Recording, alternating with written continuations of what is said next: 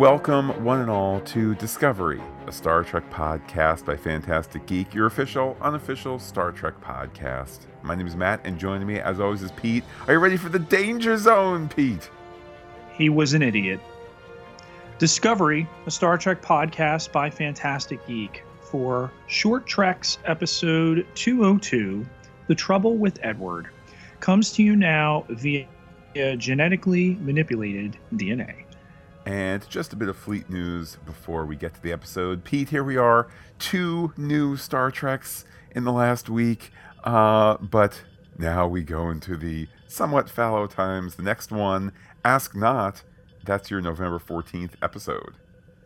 Yeah, get ready for the drought. Our uh, cup overrunneth here, but the replicator is going to be pretty lonely for the next month.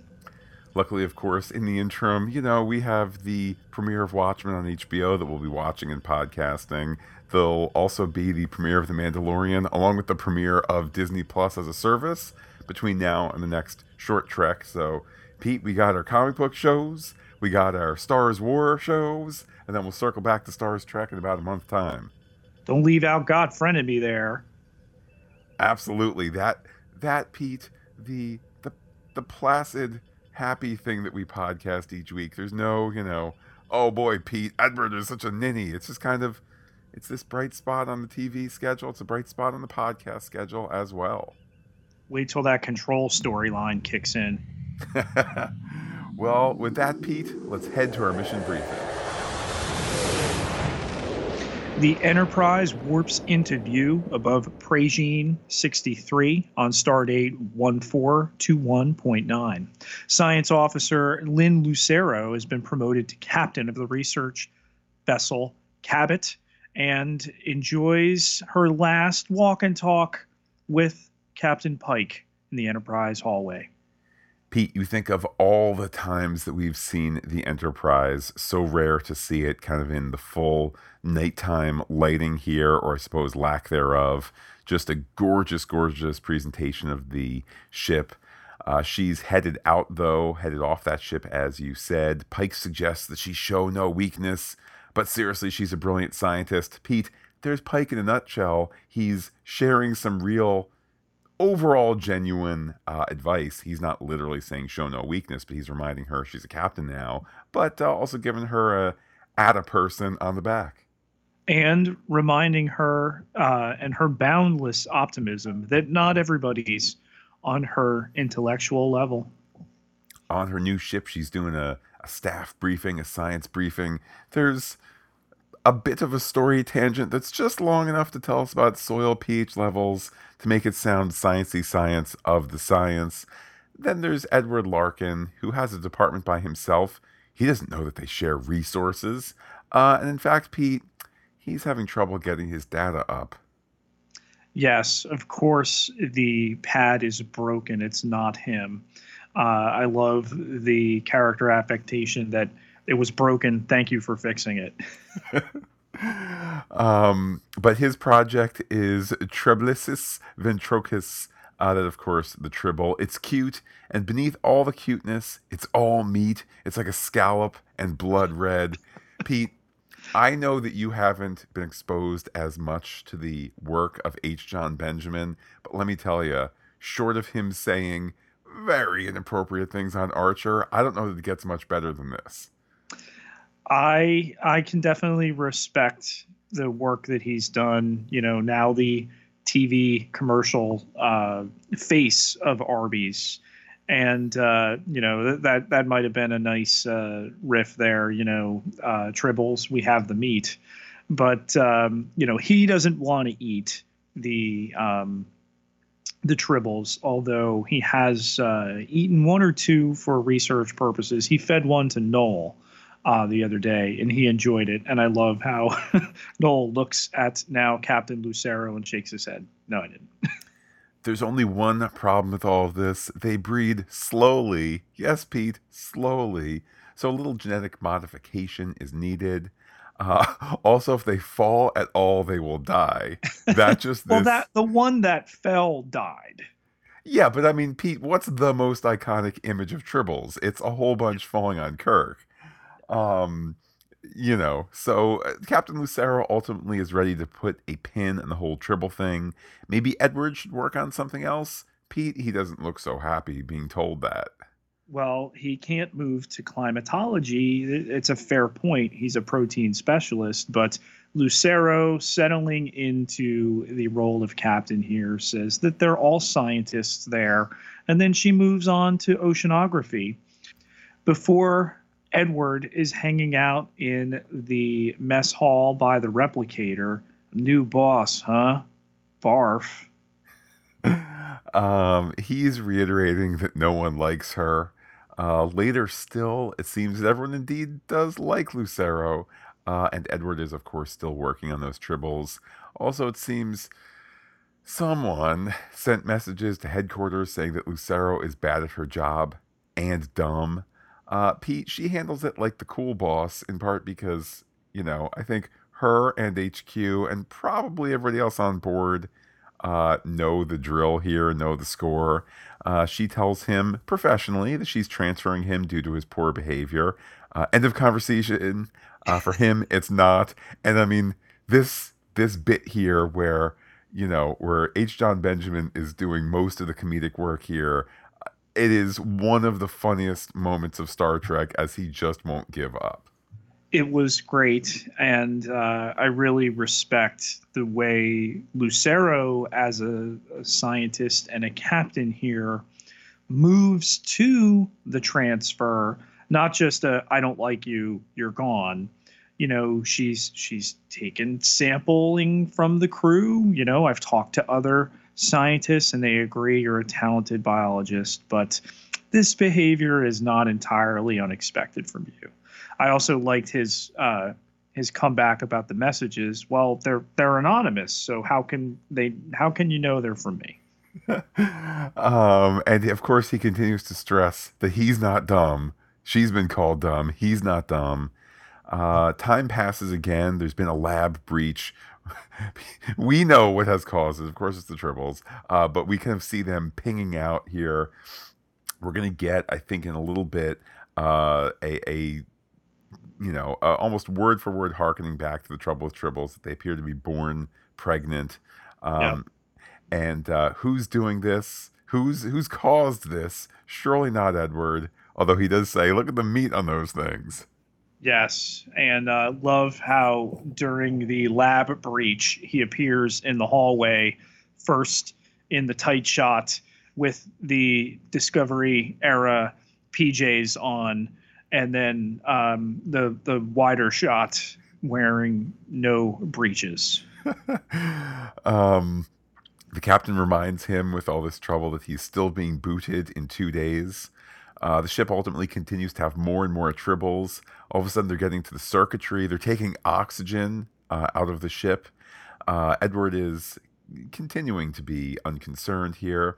This is what happens when you mix tribble DNA with human DNA, specifically Edward DNA. The reaction shots there, Pete, made me think things that I don't know that I would have thought without those reaction shots. We'll just leave it at that. I particularly enjoyed the crewman coming through the hallway with the vacuum like device picking up the tribbles. Uh, phasers get handed out. They're going to try to stun them. But then we see that there's a pressure overload. The ship truly in danger. Uh, it becomes clear that now it's time to evacuate. And uh, Pete, his crewmates are hearkening him to come into the uh, escape pod or shuttle, whatever it might be. Uh, but he has some things to say. The uh, the wave of tribbles cresting towards him. um, you know, he's not dumb. And uh, I love how she shoots it back at him. No, you sent a message to my bosses saying I was dumb. No one ever called you dumb. Matt, with a straight face, there is a real danger of dumb people who think they're not dumb. Yes, and as you see here, ultimately that does end up overtaking them, their own actions. Uh, well, here, the actions of the Tribbles overtaking Edward just as that uh, escape device leaves. Um, and very clearly, he, his life is snuffed out. Uh, the last scene here, two weeks later, she's before some sort of review board, uh, looking a lot less concerned than the last time we saw a review board. That at the end of uh, Discovery episode one oh, I guess it'd be yeah. two. At least these, at least these, uh, these brass have faces. Yes, maybe that was a maybe that's a Fuller era thing where brass doesn't have faces. Um, but anyhow, her failures are counted out here. She's lost a ship a crew member has passed away, a planet has needed to be abandoned, and the Tribbles are headed into Klingon space, which makes this a diplomatic situation. How does she explain all of this, Pete? He was an idiot.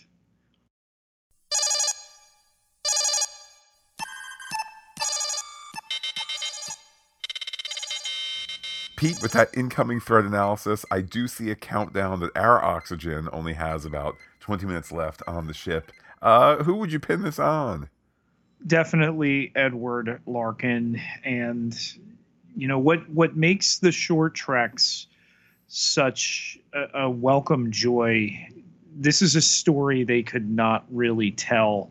I mean, they could certainly do a Tribble origin story in a in a regular length episode. They'd never be able to commit to this type of tone. Yeah, particularly, you know, Pete, since the short treks are back and I, I dusted off the all access uh, subscription, I've been going back through season two.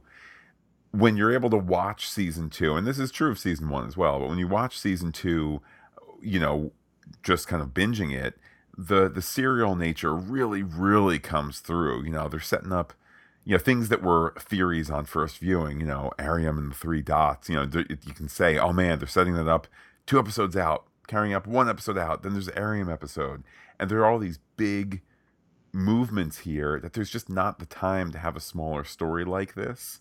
Um, and if there is, it would be a B plot or a C plot against, you know, Culber's identity issues or which dimension are we in, the spore dimension or this one. And to have this short trek that's just a straight episode one that's largely funny, one that I still think has some depth, which we will get into in a little bit. It just it's such a welcome difference. And I'll do one further, Pete. I doubt very much that this episode of Short Treks has a direct connection uh, the way most of the first season of Short Treks did, where oh my goodness, we're setting up things, we're we're you know kind of bobbing and weaving around the main story, and I think that's to the benefit of this story, where it's just kind of a silly, self-contained, you know, yarn. Well, I think there's a little bit more to discuss in terms of that in our next segment.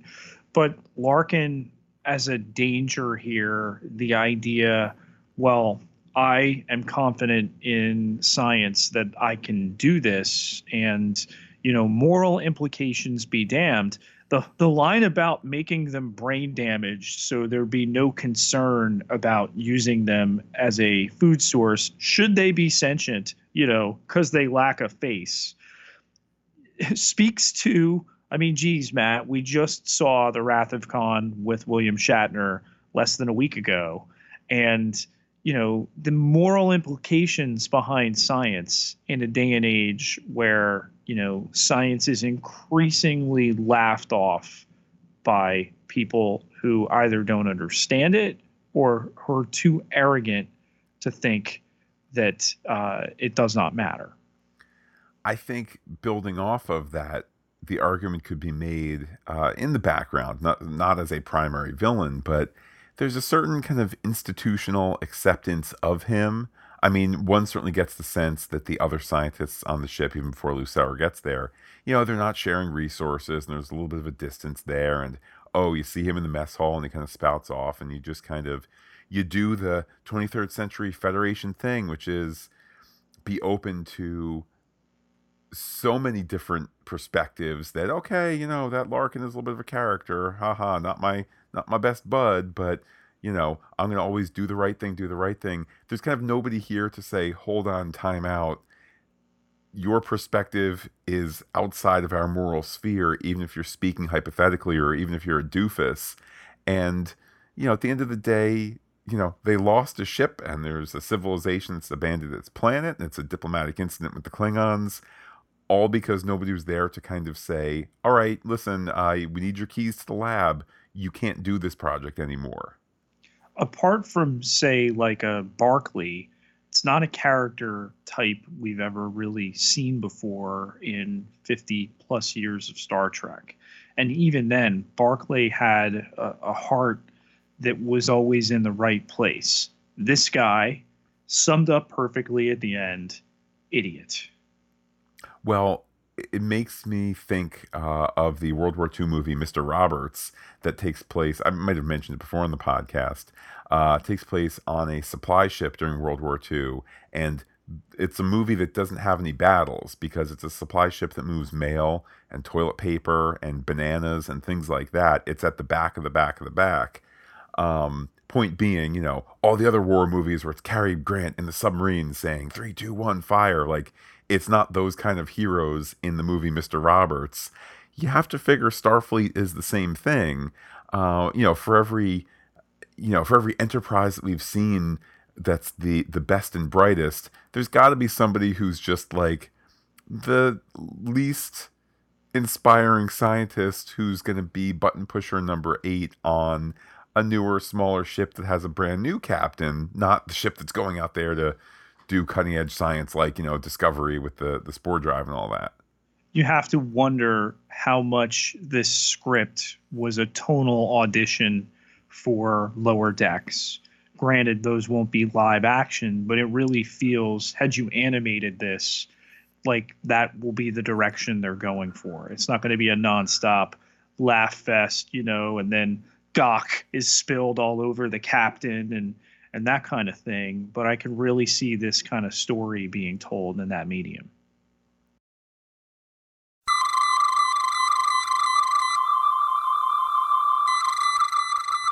Pete, let's check our long range sensors for some other theories and interpretations. Uh, let's kind of move away from the contemporary. Do you think that there is in this episode something of a uh, an ecological warning, you know, using the resources, managing them carefully, not immediately running for the, the latest solution and being aware of, uh, you know, kind of systemic environmental effects. I mean, listen, the the way that Edward does the damage here and to bring it back to a classic storyline with these cute little creatures we have always assumed were just out of control on their own, and that meddling by an unethical scientist, at Starfleet of all places, created this. Um, you know, you you wonder could there be ramifications? I mean, the star date on this one four two one point nine uh, comes after uh, Discovery has leapt forward into the future. The last episode of Discovery, the stardate was 105.1.8. So, um, you know, I don't know, I don't do the conversions or anything like that. But um, this is a post Discovery Enterprise. This has now happened. If we ever, Matt, get a Pike Enterprise show, certainly a thread to be picked up upon. Pete, certainly so glad that you did the math there to put us in a post season two, but obviously post season two of Discovery, but obviously, you know, still pre pre pre Kirk's Enterprise. What with the big clue of Pike on the Enterprise. Uh, ultimately, you know, I never in a million years would have thought, hey, they're going to mine a Tribble origin story for us, but that's that's what we got, and the fact that you can dig a little deeper with it, whether it's ecological or contemporary issues, things of that sort. I mean, that's Star Trek. It's not just, hey, it's fuzzy, weird aliens. It's that we have a larger story to tell. And then when you consider Lucero coming before that inquest, what her fate might be, I mean, the real responsibility is that captains have to look out for their crew. I mean, I wouldn't put his death so much on her, uh, but him continuing to make these. I mean, he he's told you disobeyed a direct order, um, but in Starfleet's chain of command, she's the one responsible, and as a you know newly minted captain on this science vessel, Um, I mean, what I'm not clear on, uh, it's very easily written in. Okay, so the ship was overrun by tribbles and it was failing structurally. How the tribbles get to the surface and result in you know the entire population of the planet needing to be evacuated? Did it crash? Uh, are are they floating down? And you know now we're establishing that that tribbles can survive the vacuum of space. Um, I always enjoyed that you know the Klingons for all their bluster are terrified of of tribbles, and it, it it's one of the the great uh, ironies that's been set into Star Trek with these characters and and this you know uh, species. Um, but just you know would would like a little bit more there. But again, Matt, if we ever get a Pike's Enterprise series, it's something they could return to. I certainly imagine with the ship failing, I imagine that it could enter the upper atmosphere of the planet with enough tribbles still surviving that you know on the way down they're giving birth as the ship falls down. Out. So yeah, or jumping out. You know, we know that now they have the improved, you know, the improved bounceability. um, I, and again, all it would take is one tribble that's in the in the beanbag room of of the ship to survive, and then that's how it could overrun the planet.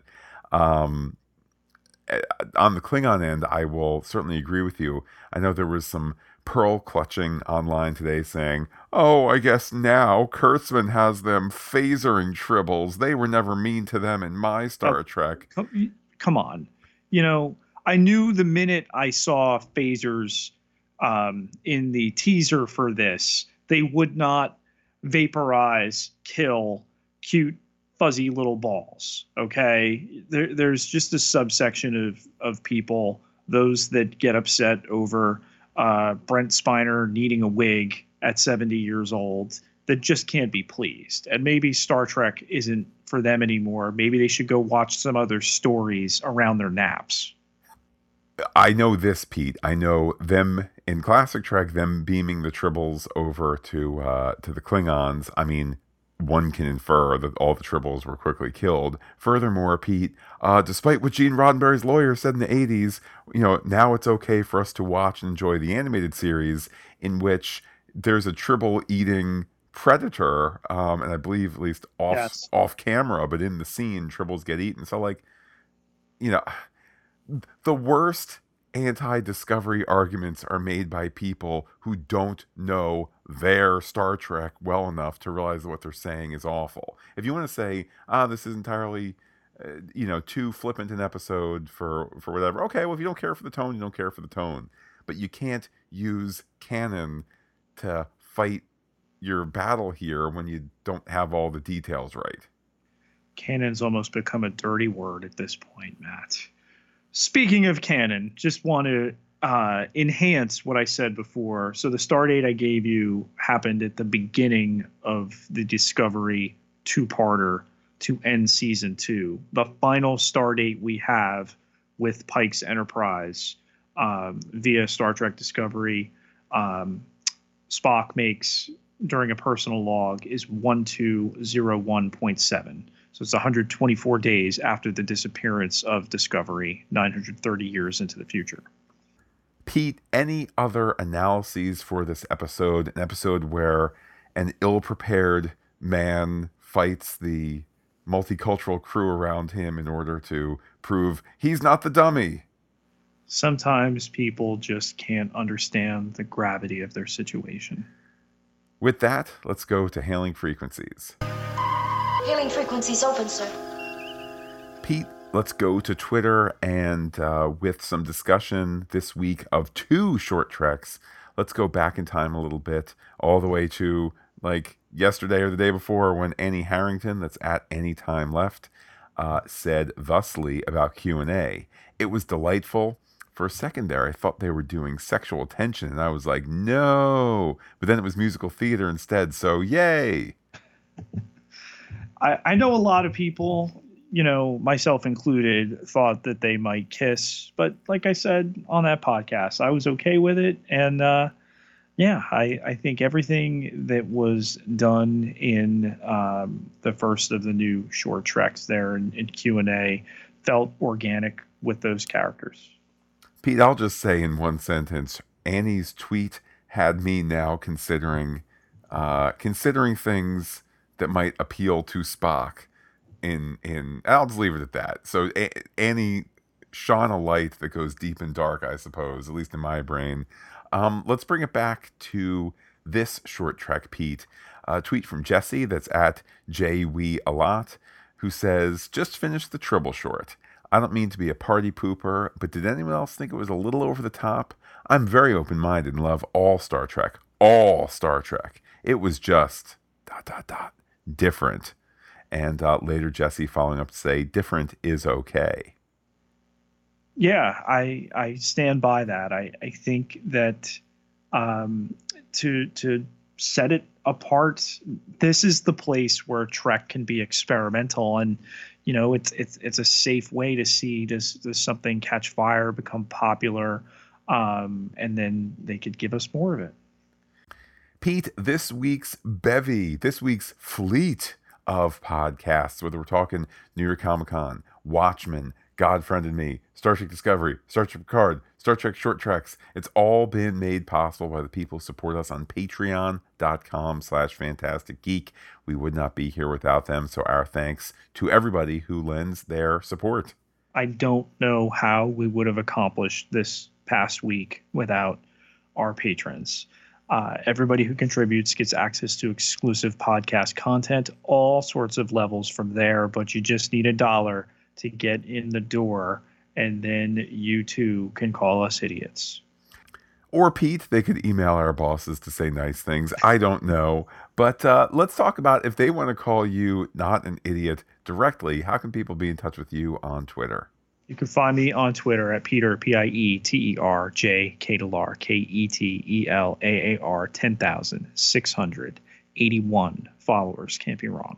And while I'm personally on Twitter as Looking Back Lost, do be in touch with the podcast. Comment on fantasticgeek.com. Check us out on Twitter, Instagram, Gmail, where we are Fantastic Geek as well. But wait, Pete, there's more. Facebook.com slash Fantastic Geek with a PH, all one word, like it today. Well, Pete, our Star Trek discussions will go into a little mini hiatus unless there's breaking news to share.